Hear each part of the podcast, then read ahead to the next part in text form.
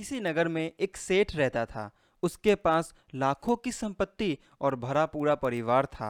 तरह तरह की सुख सुविधाएँ थी। फिर भी उसका मन अशांत था। जब उनकी परेशानी बहुत बढ़ गई तो वह भगवान बुद्ध के पास गया और अपना कष्ट उन्हें बताकर प्रार्थना की।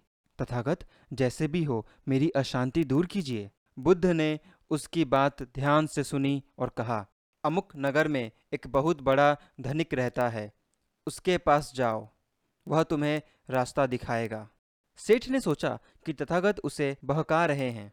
उसने बुद्ध से कहा, तथागत, मैं आपके पास बड़ी आशा लेकर आया हूँ। आप ही मेरा उद्धार कीजिए। भगवान बुद्ध ने फिर वही बात दोहरा दी। लाचार होकर सेठ उस नगर की ओर रवाना हुआ।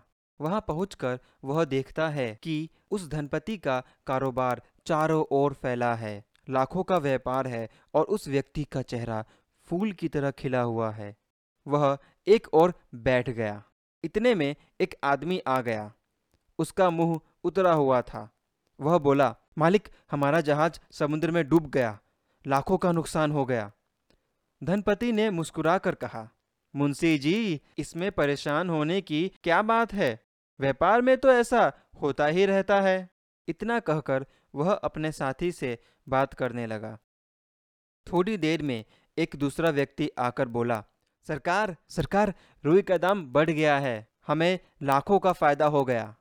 धनिक ने कहा, मुंशी जी, इसमें खुश होने की क्या बात है? व्यापार में तो ऐसा होता ही रहता है।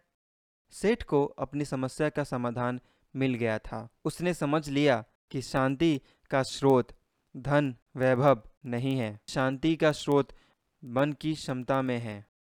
उसने मन ही मन भगवान बुद्ध का धन्यवाद किया और घर आकर अपने व्यापार में लग गया।